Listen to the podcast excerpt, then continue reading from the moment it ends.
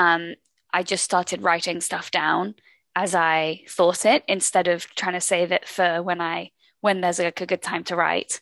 Do you ever do that? Right. Like, oh, I have an idea, but or like there's this scene or there's this thing that could be fun, but then I'll be like, oh, I'll save that until like I'm set up to write, and then I, that doesn't happen, and then I forget all about it. There's like I put I have historically put way too much faith in my capacity to remember my supposedly brilliant ideas or like Yeah. flashes of inspiration.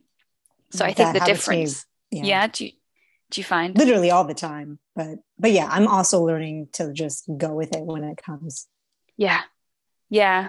Yes. How do you how do you how how do you go about that? Well, it's funny because I had this recent experience where like I, I sat down to work on the novel, but like I had obviously had felt like I had so much resistance because it wasn't coming easily.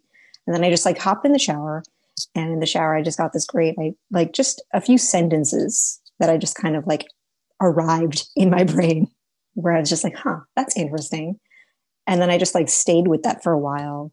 And it was like one of the one of the only times that I've just kind of let myself like, hey, this is a complete detour from what I was working on, but it feels juicy. So let me just go with it. And then I got an entire short story out of it.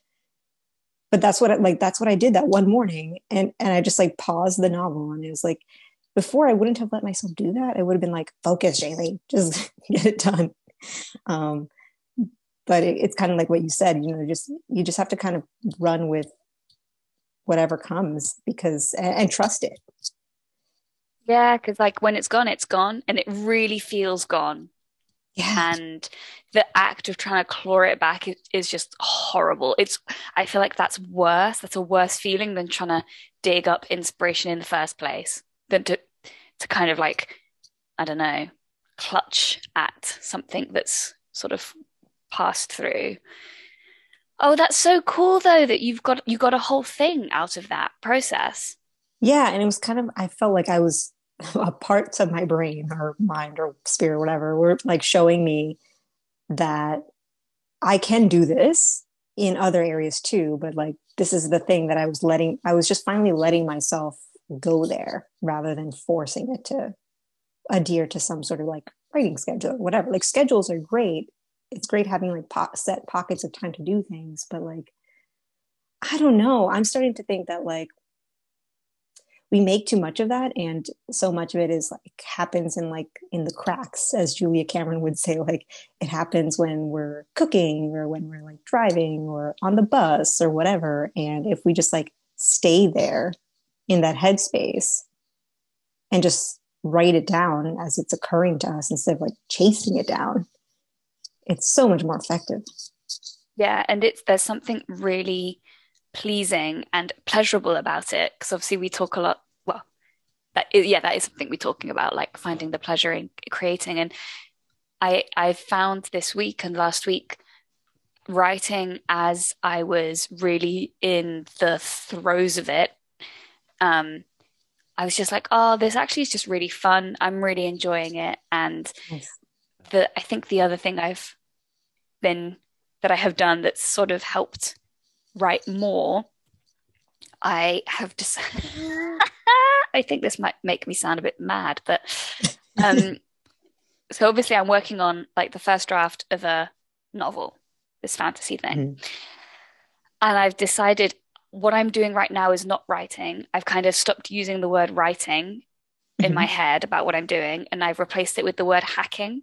And it just like feels so much better and it feels so much more appropriate to what I'm doing. I'm just like hacking away at this draft and it's honestly it's insanity. Like it, it's it's it is just the most um it's just a crazy mishmash of mental shit right now that is it is incoherent. It is it Mhm. is so incoherent,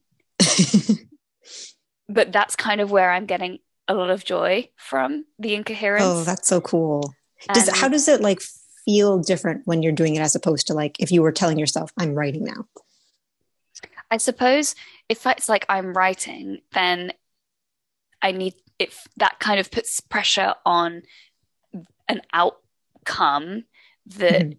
builds on what I've already done. But I guess Yeah. what I'm doing at the moment is just any fun little ditty that kind of pops into my mind. I'm like, oh, that's really fun. Like, that's a really fun plot twist, or um, this could be a fun device. I'm kind of coming up with these, like, oh, yeah, almost devices or moments. And they don't because you know before I was doing my thing where I was asking a question like I'd have a scene I'd have like an image and then I'd say okay what happened before what happens next Mhm. but the last couple of days it's been more like oh that's kind of fun let's just hack that in let's just hack it in yeah. you know just fucking smash it in and Right. and it's just been really fun and I, I think the other thing that's changed is before it felt like I needed to really be in the driver's seat and really in control of where it was going and making sure it made sense. But now I'm like, do you know what? The fact that it's like one third Star Wars fanfic, one third Court of Thorns and Roses fanfic, and then one third, I don't know, just like hallucinations from my brain. It, Uh-huh. That's fine. Do you know what? Right now, Because you're surprising yourself. it's fine. yeah. It is really That's something- but I love it. That's something that the writing teacher Diana Getch is always saying in her free writing classes. Like, if you surprised yourself, you're you're you're doing it right, basically. Um, And you have to kind of give yourself permission to suck and be messy and weird or whatever, because that's how you get to surprise. Ah, I saw this great TikTok today. I follow um, this queer non-binary diver, and they were talking about how embarrassing it is to be alive.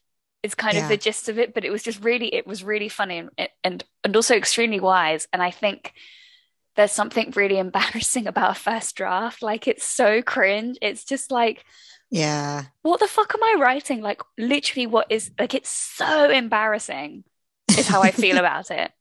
But also, whatever, you know, and I think I, ha- I don't think I have got to this point yet. I think I've still been in trying to take it seriously, Yeah. as in trust myself, trust the project, be serious about the desire to let Yeah. it grow. That kind of crossed over into like it needing to be quite it needed to be good and non-cringy or whatever straight away but and maybe it will never be that maybe even the finished version will be really cringe and maybe that's okay too you know Well, also kind of like we can investigate why things are cringed us and reframe them. But I think so much of it is like we're like when we're writing that first draft and if we do allow even allow ourselves to be cringe in the first place, like if, when we know like it feels like really alive and playful or whatever. And then we look back and we're like, oh, this is so bad. But then it's like, why are we even making those judgments? Like, wh- why are we putting judgments on it so quickly? like especially if there's like still time like no one has seen it you know Yeah. like no one knows that we've done it and we still feel cringe about it had this horrible moment yesterday. I was like, what if I got hit by a bus tomorrow and someone opened my laptop and found this just like chaotic collection of, I don't even know. Like, I'm like, I was just, cr- I was like, oh God. But also, Yeah. whatever. It's a reflection of, I don't know, the things that give me joy, I suppose, you know? yeah but also that's just like like that's not gonna happen you know Well, mean, I hope could, not. but it's like but like the chances of that like also yeah. Uh, the chances of like anyone that happening and then also just like them being interested in that particular thing. Yeah, of all the all the things in your life um I feel like that's it's just where our fear takes us right we're just like but what if the worst abs like absolute worst thing happened and we can't take it back and that's why we can't make our art it's like are we listening to ourselves yes. Um, it's so crazy brains are so crazy yeah, it's negative bias. Yeah. Um, we did a whole thing on it in um, in coaching training. There's like a fancy name for it that I've immediately forgotten, obviously, but yes, but i feel like negative bias really gets to the heart of it yeah, it's just like this pure. It's a pure survival mechanism, but it it does not support our creative souls for sure. Yeah. I'm, uh, that's something that I'm like, especially when a project is important to you. Like it was easy for me to get into that mode with the new short story because I literally had like never thought of it before. It just mm-hmm. occurred to me in the moment. But if it's something that you're working on for a long period of time, you kind of have to like get yourself to forget that you have this long history with this project because every moment has to be new when you're working on it. Yes. Oh, I just, I am blown away by that. that is so much how I feel. Yeah, that sounds like it. Yeah, yeah. And yeah, I think that's something that I'm still learning, right? Like, how do I make this thing that kind of feels old right now? Like, I've been, it's in my head for a while, but like, it's obviously not. like it just reminds me of that thing that Marie Howe said where she she was like in some interview or class she said art is not art is an experience it's not the record of an experience but so many times if we have like an idea that we has been in our head for a long time it's like it's as if we're, we're trying to record it but it's like no no no you're actually making it up right now. Um yeah and that's a very different headspace and i'm wondering like what's what are ways to get there more often? Yeah so two i guess two things that that's just made me think of one of them there's this really great book called Art as Therapy by the philosopher Alain de Botton and it's so good and he talks about the the fact that art has seven psychological functions that he mm-hmm. has mm-hmm. outlined and he he's worked with an art historian to research this book and in the intro he kind of talks through how when humans created vessels to carry water, it's because we are physically not able to do that. Like we can't just carry water around. So we mm-hmm. made bowls and bottles and whatnot. And he talks about how the mind similarly lacks certain capacities that we wish it had, and art fills those gaps. Mm-hmm. And one of them is memory. And he says, he, he, he kind of talks about and he, he chooses some really brilliant paintings to illustrate it the most these most fleeting moments that we're so afraid of forgetting that mm-hmm. art provides a tool to give us comfort that we will remember mm-hmm. i kind of feel slightly opposite to that other quote though about art is the journey not the experience but i kind of like the tension between those two ideas mm-hmm. yeah it's like it's something it's like you're molding the clay of that experience every like you you can there's a consistency but also you can kind of look at it from a different perspective and that mm. changes the thing mm-hmm. um and maybe that's a useful way of thinking about like something like write, writing a longer project like there is the core idea behind it that is kind of like the memory or like the memory essence or something and then like every time you work on it, it's a slightly different perspective because you're always a slightly different you. Yeah. And you've always consumed slightly different new stuff. Yeah. And I'm finding that is really impacting the overall content of this of this longer piece and what it was before and what it is now. I've been working on this. I literally hate to think about it, but you know, it's it feels relevant. Yeah. like I've been working on this since 2019, November 2019. Uh-huh. Fuck, it's just like fucking long. Um, yeah, and it the way I feel now is very much there's no end in sight, which is kind of bleak, but also I want to trust. Trust. I have to keep coming back. Just trust. Yeah. If you keep putting words on the page, eventually something will exist yeah. and be coherent and co- cohesive and those kind of things i'm searching for but i feel like i've gone on a massive tangent. What on earth were well, we just you, talking about? Well do you have that experience where you'll be working on something and you're like oh man it's going to take me so much longer to finish this. I'm already so far into it. And then you ha- like keep working keep going. And then there's this moment where it becomes very clear that you're actually almost done but you just like had convinced yourself that you had so much more to go because yeah. you thought you were in the middle. Mhm. And it really turned out that you could just wrap this up and it's done and you can just, it's ready. Um, so it could be kind of like that experience too, but just kind of taking a longer, like a, in a longer time framework. Yeah. I love that. And it's like, you know, when you go on a long car drive somewhere, the journey there always feels so much longer than the journey back. I wonder Yeah. if there's something like something like that to it. And I don't know, yeah. I also think because I've been writing in Apple Notes, I have absolutely no sense. I have zero sense of how many words exist. And that's Mm, normally like what I would have used before as a barometer of like what's, you know, what have I, what, what, how much quantity of, how much have I hacked? Like how much material have I hacked into existence? yeah. So the other day when I actually, I just copy pasted what I worked on that morning into a word count thing. And I was like, Uh-huh. I just couldn't believe I'd written 700 words. I just, I am still in shock. So yeah, Yeah. maybe you're right. Maybe I'm so much closer than I realize. And that's a Yeah. really nice thought. right. Cause you're like, when you're in it, you have no idea. Sometimes I'd feel like you have no idea how you're doing because you're so busy doing it. Mm, Like you haven't s- stepped back from it. And it's good that you haven't stepped back from it because that means you're doing it. Yeah. So this is, so welcome, episode six, the last episode of series one, which is very exciting. This, in this, in this episode, we wanted to talk about consumption and creativity, which felt like a really nice way to kind of close off some of the thoughts that we've been having and uh, just, I guess, for us to have a space to share like what we're consuming at the moment, what's helpful, what's not, what we've noticed in our own practices.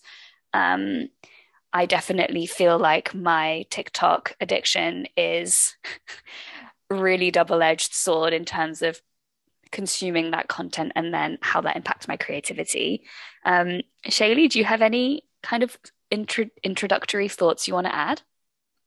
Um, well, I really like this topic because I think it can cover so many different types of consumption. Like, I, we've definitely talked about bookstagram and criticism from like academia or the literary community and you know former teachers and writing instructors and you know people who are experts or people who are talking about books and art from a from a like criticism perspective and then there's also like what's our environment like? Who is who are we talking to every day? Who about books or art or just life in general and creativity and um, you know what are our social circles and what what are cultural norms that we come up against that either help us as creatives or kind of get in the way? So i feel like consumption can be so many different things and like i'm really excited to to talk about that.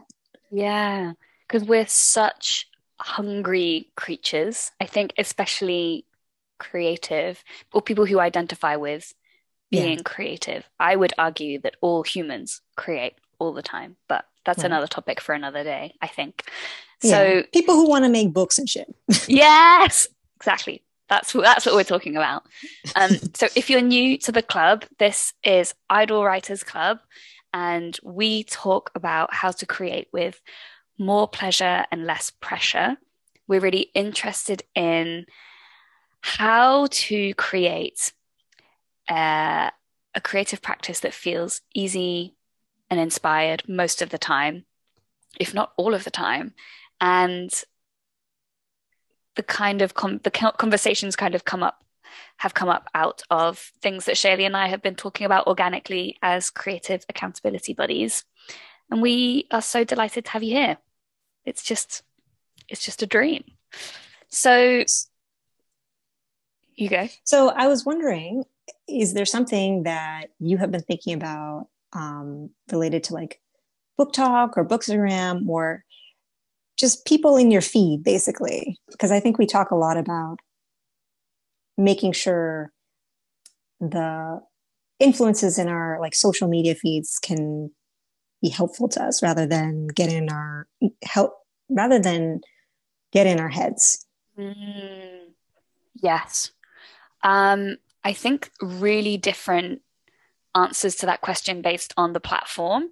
So my Bookstagram feed is the the kind of creators that I'm following in that space are either um, posting kind of inspirational content, you know, people like Amie McNee from Inspire to Write and that kind of motivational go make your art type content, which I yeah. find I find useful in small doses and sometimes I find it almost it's like the encouragement is so aggressive it makes me feel really shit for not doing it but also maybe that is good like a kick up the ass i don't know so i have mixed feelings about that mm. um, and i try i do try and limit my consumption of that more sort of inspirational content um, and then i follow a lot of writers who share smaller snippets of their work in progress and mainly poets and it's really interesting to reflect on it now in this conversation because I don't really follow anyone who's writing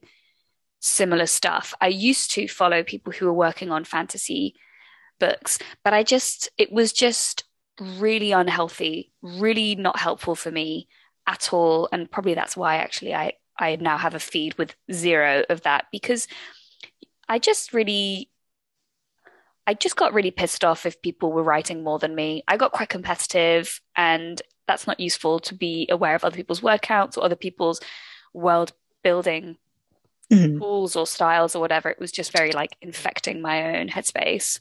Yeah, I feel similarly. I feel especially like I am the sort of person who to feel really generative, creative, to make more stuff, I have to get really quiet within myself. And so that means that I just can't consume as many maybe books or like criticism or whatever as I used to. Like I, sp- I used to spend a lot of time like reading people's essays and people's um, commentary and you know just like being in grad school and thinking in a particular way about like themes and philosophical questions and now i'm realizing like that stuff is really good and and useful and and helpful in figuring out what you want to write and what your what your perspective and ideas are. But it's also a lot of noise like a lot of clutter and it just takes up so much of your space. And if you want to be creative you kind of have to clear your head for for your own voice to come through. And so i just i really appreciate things like books bookstagram because i really like to hear about the cool books that people are reading that i wouldn't have thought to read.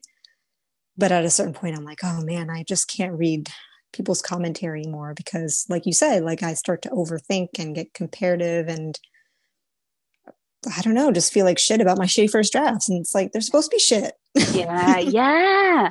Oh my gosh completely. And i find like tiktok and BookTok is a whole other ball game right because i i feel like on when i'm following like writers on instagram or book Instagrammers, there's kind of a separation because it's like, here's a picture of a nice book, or here's a picture of, here are some words of my work in progress and some of their thoughts.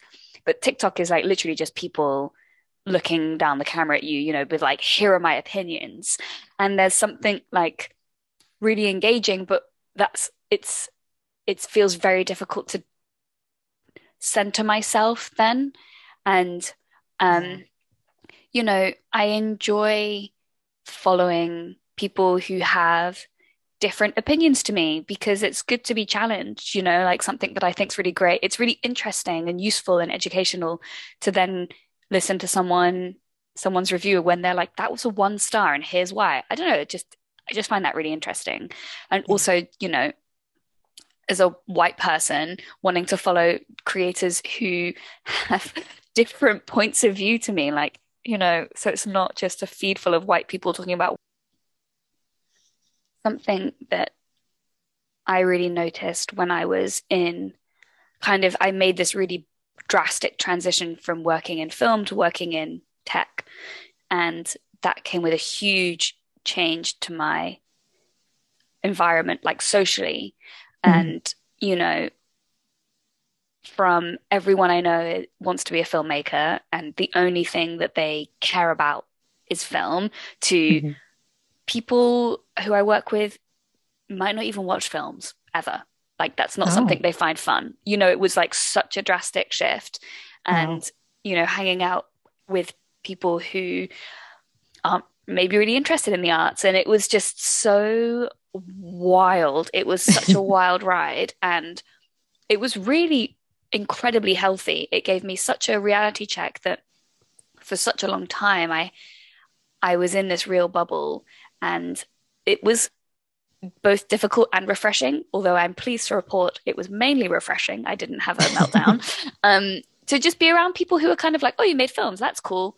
And then just like, whatever, moved on. Like it wasn't, you know, ah. it was, it just gave me some real perspective and I found that really healthy. Um, but the drawback, kind of that's like the pro was, yeah, being exposed to people who had different priorities to me and were just different and that's great. But on the other side, I then felt like a massive weirdo for having these big creative projects because I didn't know anyone else who was. Like, I didn't know anyone mm. who was, I'm going to write a play or I'm going to write whatever this thing is, or I'm going to do this, I'm going to go and do some performance poetry. Like, I, I was this like weird, oddball. Mm-hmm. Oh my God, Kate's so creative, which also like is kind of gross and weird. But you know, there's, it, it, it was something that before was part of my identity that bonded me to the group around me and now suddenly it was something that sort of made me different and it was it took me a long time to realize how potent being around other people who have their own projects is for your own work because it totally spurs you on right to talk to someone. Like talking to you is one of the best things I have done for my creative practice like literally if not the single best thing because you get it and we schedule calls in and i'm like mm. i better fucking have something to say when i turn up. Otherwise Shade is going to be like what? Well, obviously you're not ever going to give me any kind of shit but i can imagine that maybe you would you would have like a slight disappointment. I don't know.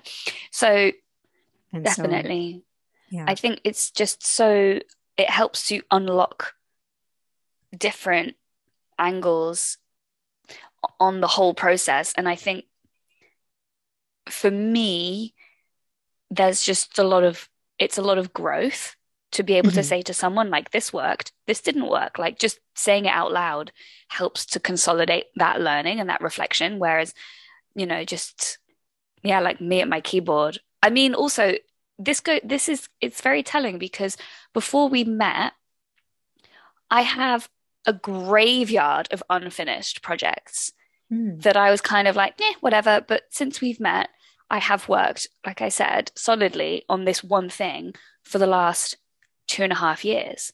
And that's mm. that for me is like sort of testimony to the power of who you have around you and making prioritizing relationships with creative people. Yeah. It's so true. It's like one of the one of the if you're consuming if, if you want to even use that word if you're like if you have things in your life and in your environment that actually support you as like a creative mm-hmm. there's so much more focus in that. There's yeah. so much of a sense of like this is what i'm about this is what i'm doing that's like the really positive effect of it. And i guess i'm curious like because this is something i think about a lot of like am i putting myself in the path of inspiration by taking it like by spending time with these people or going to this environment or whatever. Like like the other day i realized i love being at this coffee shop but mm. i don't know if i get the most work done at this coffee shop. And the function of the coffee shop is not necessarily to sit there and write. It's to say hello to these people who you know it's just like i don't know how to explain it. It's more like there's something about the joy in being there that always leads to like ideas or some feeling of like freshness that you just mm-hmm. need as a creative. Like you you need that space of your when you're just like doing nothing. When you're uh, what's the word? Spacing out. Spacing out yeah. is really important for creatives. Yes! Amen to that. It really is. And do you have yeah. things in your life yeah. where you're where you're like I am so happy that I'm able to do these things even though they don't seem like related to my creativity at all? I mean, like routines. Yeah, I guess like just domestic chores. Mm-hmm. Um because it's so boring, right? it's a great time to space out. Yeah. And at the moment, the setup that I have with my partner, because I'm I'm out of work right now, unemployed. Um, so we balance all the household stuff. I'm the one that does it, which is fine. Mm-hmm. Um, so it means I have a much bigger load of chores than I would have done when I was working. And it's so much more time to space out. So also that might be why I'm nice. feeling more creative because actually like I can't remember where I read this. Oh, that's going to really annoy me. But something about specifically like repetitive motions. So like washing mm-hmm. Dishes, for example, like repetitive motions with your body as like really mm. good ways to trigger inspiration. That's I feel so like this is a massive digression from what we were talking about, though. Well, in a way, I mean, I guess, okay, so to return to what we consume in our environment and people and things, I guess all this conversation just makes me think it's like really important. The, the small things are pretty important in yeah. in shaping how creative we feel or how we mm. feel about mm. our art or whatever. Like, mm-hmm. I mean, I've definitely had to adjust how much time I spend with certain types of people because, you know, I don't necessarily want to have a lot of conversation with like complaining because that doesn't put me in a good headspace or um and I've had to like protect my creative time from mm. like not from anything, but you know, if I said I'm going to work at a certain time in a certain place, like I just want to make sure I have like no distractions and and no one like needs anything from me at that time. Um, but i also think that there's just so much fun uh, creative stuff happening when you're just like having fun you know when you're just inspired to go to a new place or like do an artist date or something and you could just pick something really simple like just going to a bakery or something that you don't usually go to Mm. And that just becomes like a fun little adventure where you have new thoughts. Mm. New routes, taking yeah. new routes to things. I've been thinking about this because the way from my house to get into town, there's just like a road, you know? And obviously there are other ways to get into town, but I always just take the most direct route. Mm-hmm. And mm-hmm. I was reading about how trying to change your journeys up just with slight variations gives you a sense of an expanded world, even if you're not actually expanding it in terms of like the ground covered, because obviously oh, I don't have loads so cool. of time to kill to just like wander aimlessly in the streets. Well, then maybe I should make time for that. Yeah. But I thought that was really interesting. Just slight variations in your daily commute or your kind of how you move around your city and yeah, newness doesn't have to be so drastic.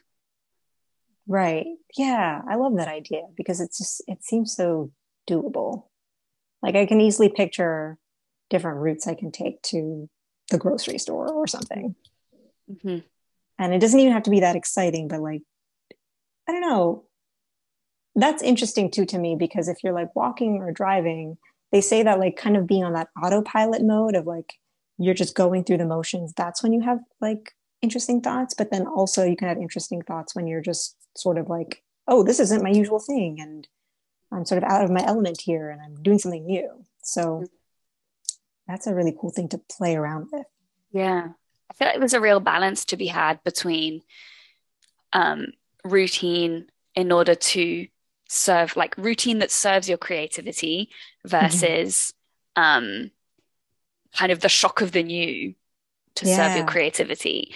And I think too much I think I think I have historically had I've you know always been chasing new stuff like always writing mm-hmm. in different coffee shops or at different times of day or whatever and yeah so I guess it's kind of like finding that balance isn't it mm-hmm. how much how much structure serves you as a creative person versus how much do you need that spontaneity?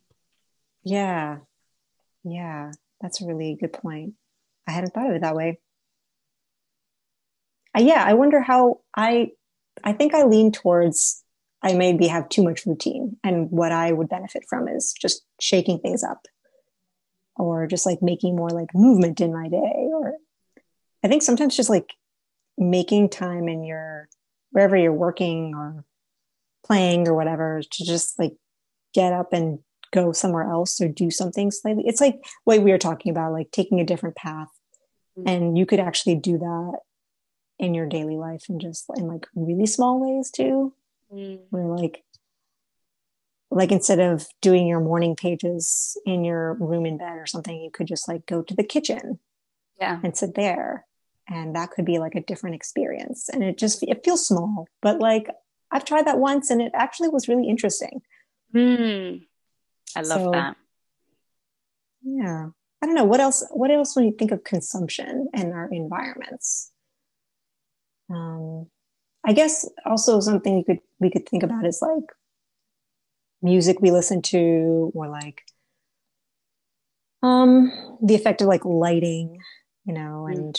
Like do you need natural light or mm-hmm. do you kind of need your like creative space to be like a little cave mm. um or cave like um mm. i don't know what do you think i mean i feel like i've i've now i feel like i must have really banged on about this, but candlelight, like I love me a candle. Nice, nice. if we're talking simple but effective lighting, but music's such a good one because, in fact, just like audio stuff, I yeah. discovered. Do you know E. A. Deverell, the lady writer? Have you come across her? I have on Instagram. yes, amazing. She, I, I love her blog and all of her creative writing worksheets and I just think I think she's wicked. She's definitely someone whose resources I've used a lot in the past. Um, when I was taking a more structured approach to drafting, which now, as discussed, I have sacked off. Um, but what's my point? Yes, she has this great newsletter, uh, really, really ad hoc. But last last one I had, she linked to a bunch of Atmos soundtracks on YouTube.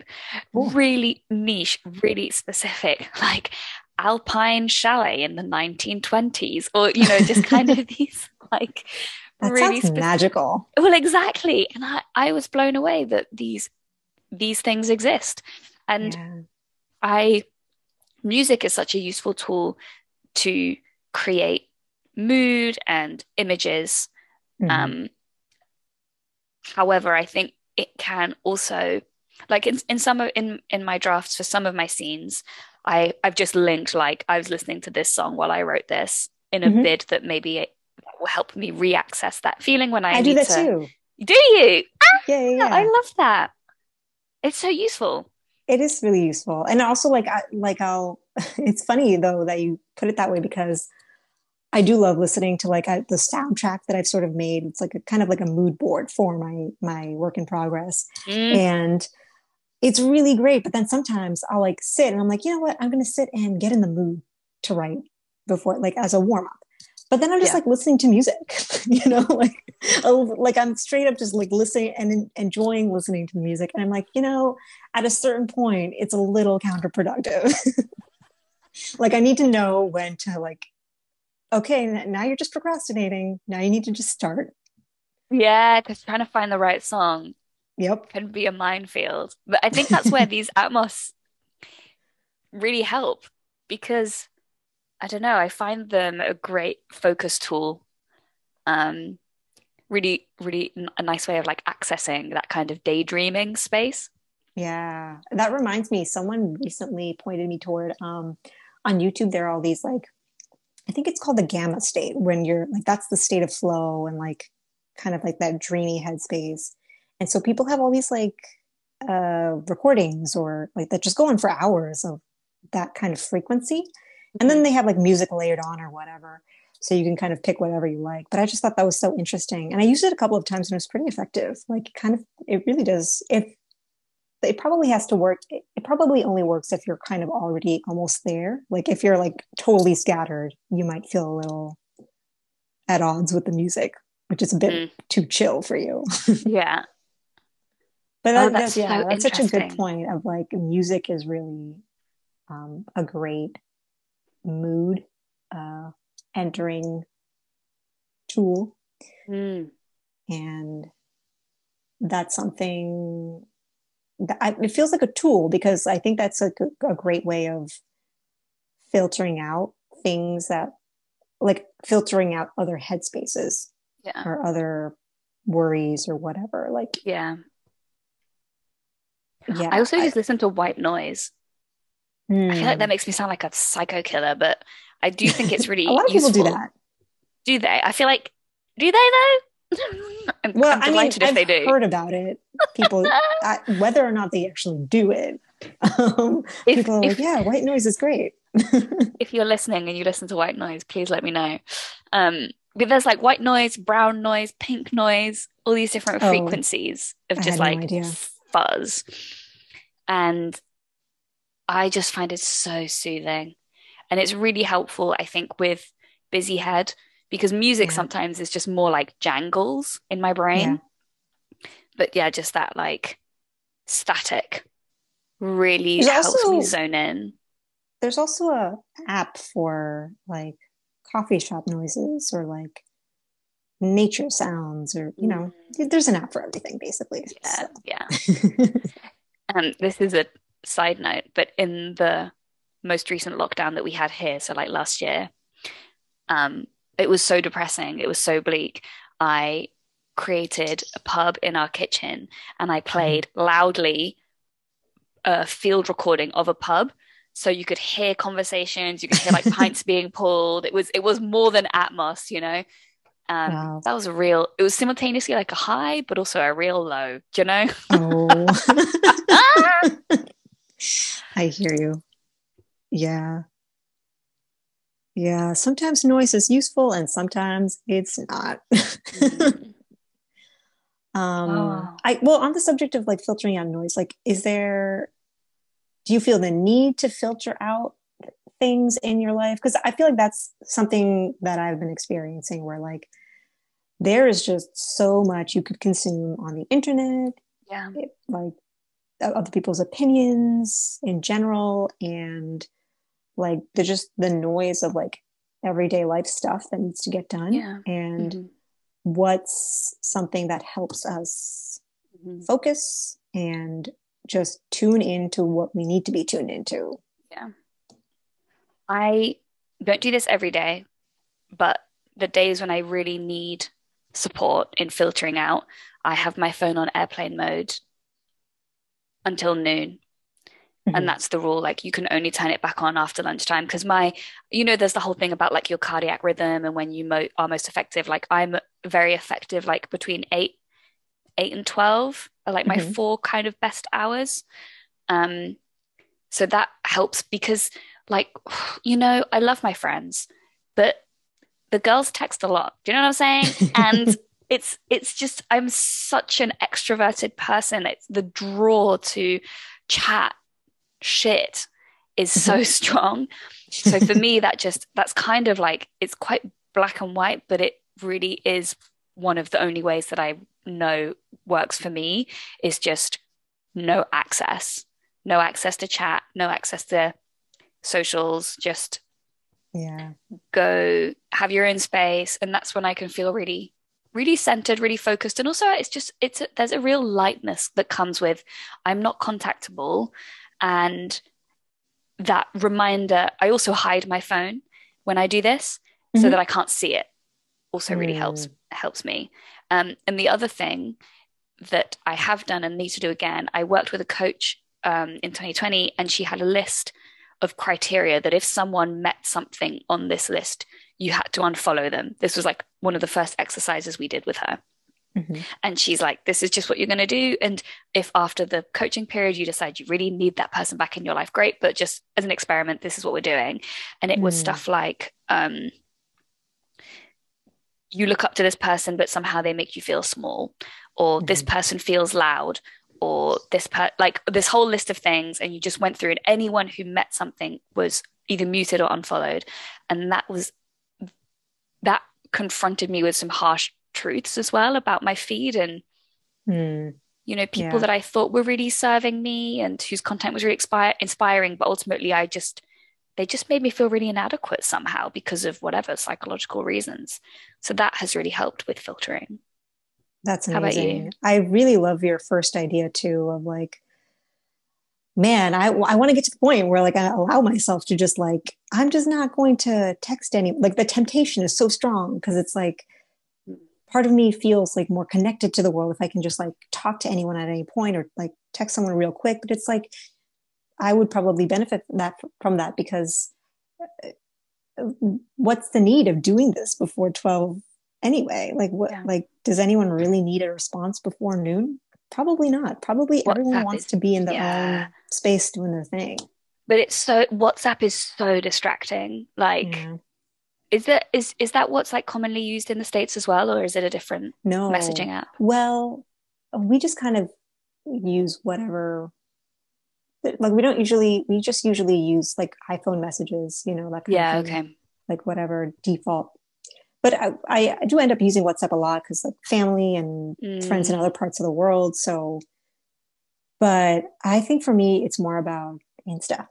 it's more uh-huh. like um, it's more the temptation to like look at what people are posting about it's not even like my messages necessarily like i think i have maybe i just have more introverted friends where we're just like we're going to talk when we talk and it's going to be great and i don't really need to have conversations every day it's fine mm-hmm. and like i'm fine with that because you know i'm i'm the sort of person who just like gets sucked into her own vortex and does her own thing and I just trust that we're going to have conversation when we do. But for me, it's just Insta. And before I used to be on Twitter, and I'm not on Twitter anymore because it's just so loud and so many opinions. West, literally. Yes. Yeah. Yeah. It's just like people shouting into the void. But with Insta, it's like I'm following a lot of people who actually inspire me. And mm-hmm. and like I'm like I'm following really interesting accounts that are informative and interesting. But at the same time, it's like too much of a good thing, right? Because you're like, well, I have to get something done. and these are like, I'm a morning person, so I want to get things rolling in the morning. And if I get like one post that someone posts that's interesting, but also like brings up a lot of like feelings about a topic in me, complete can completely derail my morning. Mm-hmm. So I think for me, probably airplane mode is good for that reason. Yeah. And I don't know if anyone else can relate to this, but like there's just so much good content and you want to take all of it in. Mm-hmm. Um, but it's just you got to know when when is the right time. Yeah. Yeah. And the other thing I found works really well about saying until noon is there are days when I then I don't I, I don't touch my phone until much later in the day, but it's kind of like it's not that long. You know, it doesn't yeah. feel that it's not like such a challenge. I, I've seen things like like, oh, you need to be phone free all day or for multiple mm. days in a row or whatever. And I, maybe that's cool like once in a while, but on a regular basis, I, that kills me. Like I can't, I can't, I can't, I won't. And I, yeah. I know how addicted that makes me sound to my phone, which, you know, I am. Aren't we all? Yeah. But I think we get a lot out of it too. Like it's not mm. all bad even mm-hmm. if even if it has like an addictive quality and you probably don't need to check it for more than like an hour period in your day yeah um like you'll like you'll catch you'll be able to catch up on all the interesting things if you just like save it until like i don't know five o'clock in the afternoon or something but mm-hmm. Yeah it it's also like a joyful thing like i appreciate the memes the memes are great like there are comedians I follow that like just make me feel like so much lighter in my day. You know, like yeah, there's great there's great uplifting things too. But there's mm-hmm. it's like reading the well, maybe it's not like reading the news because reading the news you're predominantly getting reporting on like negative shit that happened. Like yeah, you know, not not necessarily all the positive progress moments, but mm-hmm. but it is a mixed bag. Um, mm-hmm. and yeah, I think probably monitoring that is an individual game. Yeah. Yeah. I'm keen to hear if you try if you try a little airplane morning and what happens if you do. Yeah, for sure. I'll let you know. Mm-hmm. Um, it also reminds me of um, oh gosh, I forgot where I was going to go with this. Something to do with what you were talking about your the second thing you were talking about? Um, oh, unfollowing based on unfollowing. certain criteria. Yeah. Yeah. Okay. So on on that note, I was thinking a lot about like what we decide to read or or like the art we consume like whatever your art is mm-hmm. how how do we decide what we're going to consume like because there's i find that there's a tension between like there are books that are put on people's booksta accounts or whatever people are promoting certain books mm-hmm. and i'm not always like they're they're probably fantastic they're probably like really good books but they don't necessarily resonate with where i am in my life or where what i want to write or whatever and i find that there's this kind of tension that i sometimes feel of like I really want to be a part of the conversation, but at the same time, I want to be able to consume what resonates with me and my inner artist or whatever without having to worry about that being on trend or in vogue or whatever. Yeah. Do you ever do you ever worry about that? Are you kind of just like I just like what I like and I'm going to go with it? I have stopped following accounts that read books that I find it a chore. Mm. Um and and now I have a kind of reverse problem, which is I can't, I don't read as quickly as the trends come. And I have started reading more. I've, I've started reading a mix of books that are trending and, but normally those are just like quick reads, like a, a cheeky rom com that's blowing up on TikTok or whatever. Mm-hmm. Um, but I started using Storygraph. Do you have you heard of this? Uh, I have because you mentioned it, but I don't like. Ah, I don't use yeah. it myself. Yeah. Yeah. So I've been using Storygraph to try and be a bit more like curated, I guess, about what I'm reading. And I think there are so many functions when I'm choosing a book, like what I want it to do. And that depends on how it, where I'm at when I start the book, right? Mm-hmm. So I'm really a mood reader. So even though I make these, I've got like a long TBR. Am I going to get round to reading it? Books on this? Maybe, maybe not. I don't know. But I guess I've tried to stop beating myself up over like if I just want to be entertained or um, if I'm ready for something more cerebral. And something that's helped me is remembering, like, yeah, you did read that really long cerebral book. You know, mm-hmm. you read The Luminaries, Kate pat on the back. You read it. You know, it's like stuff like that. And just like remembering, like, I have the capacity to read those kinds of books as well. And it's okay to mm-hmm. not read them all the time. It's kind of, I guess, how I how I negotiate some of that. Yeah. I've also started reading fanfics, which has just helped no end because it's really made me appreciate the full scale of like writerly expertise and standards yeah. and mm-hmm. and everything can coexist in the world. All of these things can exist, and that's right. okay. And, and I'm allowed to read, really... all of them. Yeah, know, the full spectrum. So true. Like giving yourself permission of like, you don't always have to read the best books or yeah. the best. Or also, there's like there's some fan fiction that you're like, yeah, this isn't maybe technically good, but like it was thrilling to read this. yeah, exactly. Exactly. Like there's something in it. There's something yeah. in it that you can learn or like just enjoy and mm. yeah and that counts for something mm. yeah i think that that's something that i've been thinking about like um how i'm just going to be interested in what i'm interested in and uh, i'm not going to get around to reading the books that other people are excited about even my friends like my friends all, often suggest really amazing books but often I'm just not feeling them. And like, that's yeah. a valid reason to just not read them. Like, mm. it doesn't make me think anything about the book or my friend or whatever. Like, I'm, I'm assuming it's brilliant and great, but it's like, you don't need to consume everything. Yeah.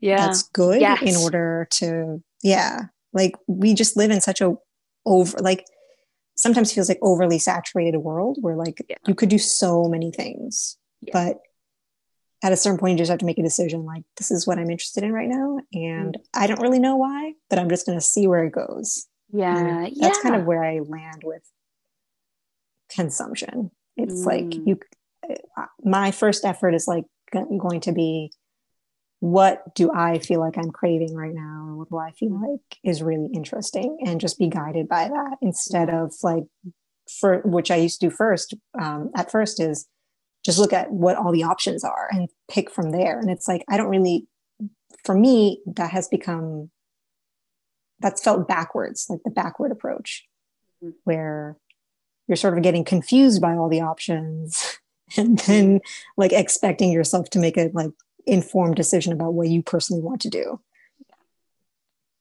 Oh my god, I have a great recommendation for you. Yeah. It's a little tiny booklet, pamphlet, and it's about bookshops. And I can't remember the title. It's by Mark Forsyth, who's a British writer. He's he wrote the etymol- Etymologicon. He's like a academic, and he talks about words and expressions and the formation of words and the history of words. Mm-hmm. And this little booklet, he talks about the unknown unknowns, and that those are the best books. So he says, "I there are." It's from that speech that that American chap gave once. Sorry for my ignorance of who it was, but it was it was he was talking about there are known knowns, there are known unknowns, and then unknown oh, yeah. unknowns. Yeah. yeah. Um, and and the, this this guy applies it to books and he's like so there are books i know that i've read. I know those books. Um, books that i know i haven't read for example war and peace and then books that i don't know even exist. And his his whole point is those are the books to go for. The books that you know exist that you've not read you're probably not going to read them and that's okay. And yeah. it just was so much permission. I'm like oh no, I haven't read War and Peace. Mark, you're right. I haven't read it. And maybe I never will. And maybe that's okay. But yeah. finding some like weird, quirky book on the table at the back of a bookshop that just yeah. like catches you in that moment. Kate, that has become my MO. Like, those are the only books I read now. I'm like, it, did they just mysteriously show up into my life? Great. That's what I'm reading so funny that you put it that way, or like that's what you were thinking of, because I'm just like, you know, that's that's kind of like you're following your intuition and your and it's so much better than like the surprise of it is so delightful in itself and that kind of synchronicity like just making room for more of that synchronicity in your life. So cool. Yes. I, but that's a really interesting was it a, um, a book or a speech it's a tiny little booklet. Literally, it's oh, like it's 20 to 30 pages okay. long. And I picked it up at a Waterstones once. I'll see if I can. I'll send. I'll, I'll send you a link. Uh, yeah, because I, I, have had like Anna Karenina on my shelves for like eons. like, am I gonna read it? I don't know. Sack it off. oh, I can't. I just did a quick Google and I couldn't find it. I feel like such a weirdo right now because I'm just like I just only read short books. like I can't yeah. I can't do One Piece. Literally on um on my Storygraph when I'm looking for books, I'm like less than 300 pages recommendations please. like I just want to finish things, you know, get in, yeah. get out. Anyway. I don't have that much time. Just kidding. I mean, I probably do, but Ah, this has been such a good chat. I feel like for yeah. me, the thing I'm really taking away is the key word to consumption when when like in relation to my creativity is intention and mm. to consume things with intention you know whether yeah. that's on BookTok or i don't know everywhere books music it's just about having that intentionality isn't it do i really yeah. want to consume this right now is this or like in the moment like is this helping me feel good, inspired, whatever.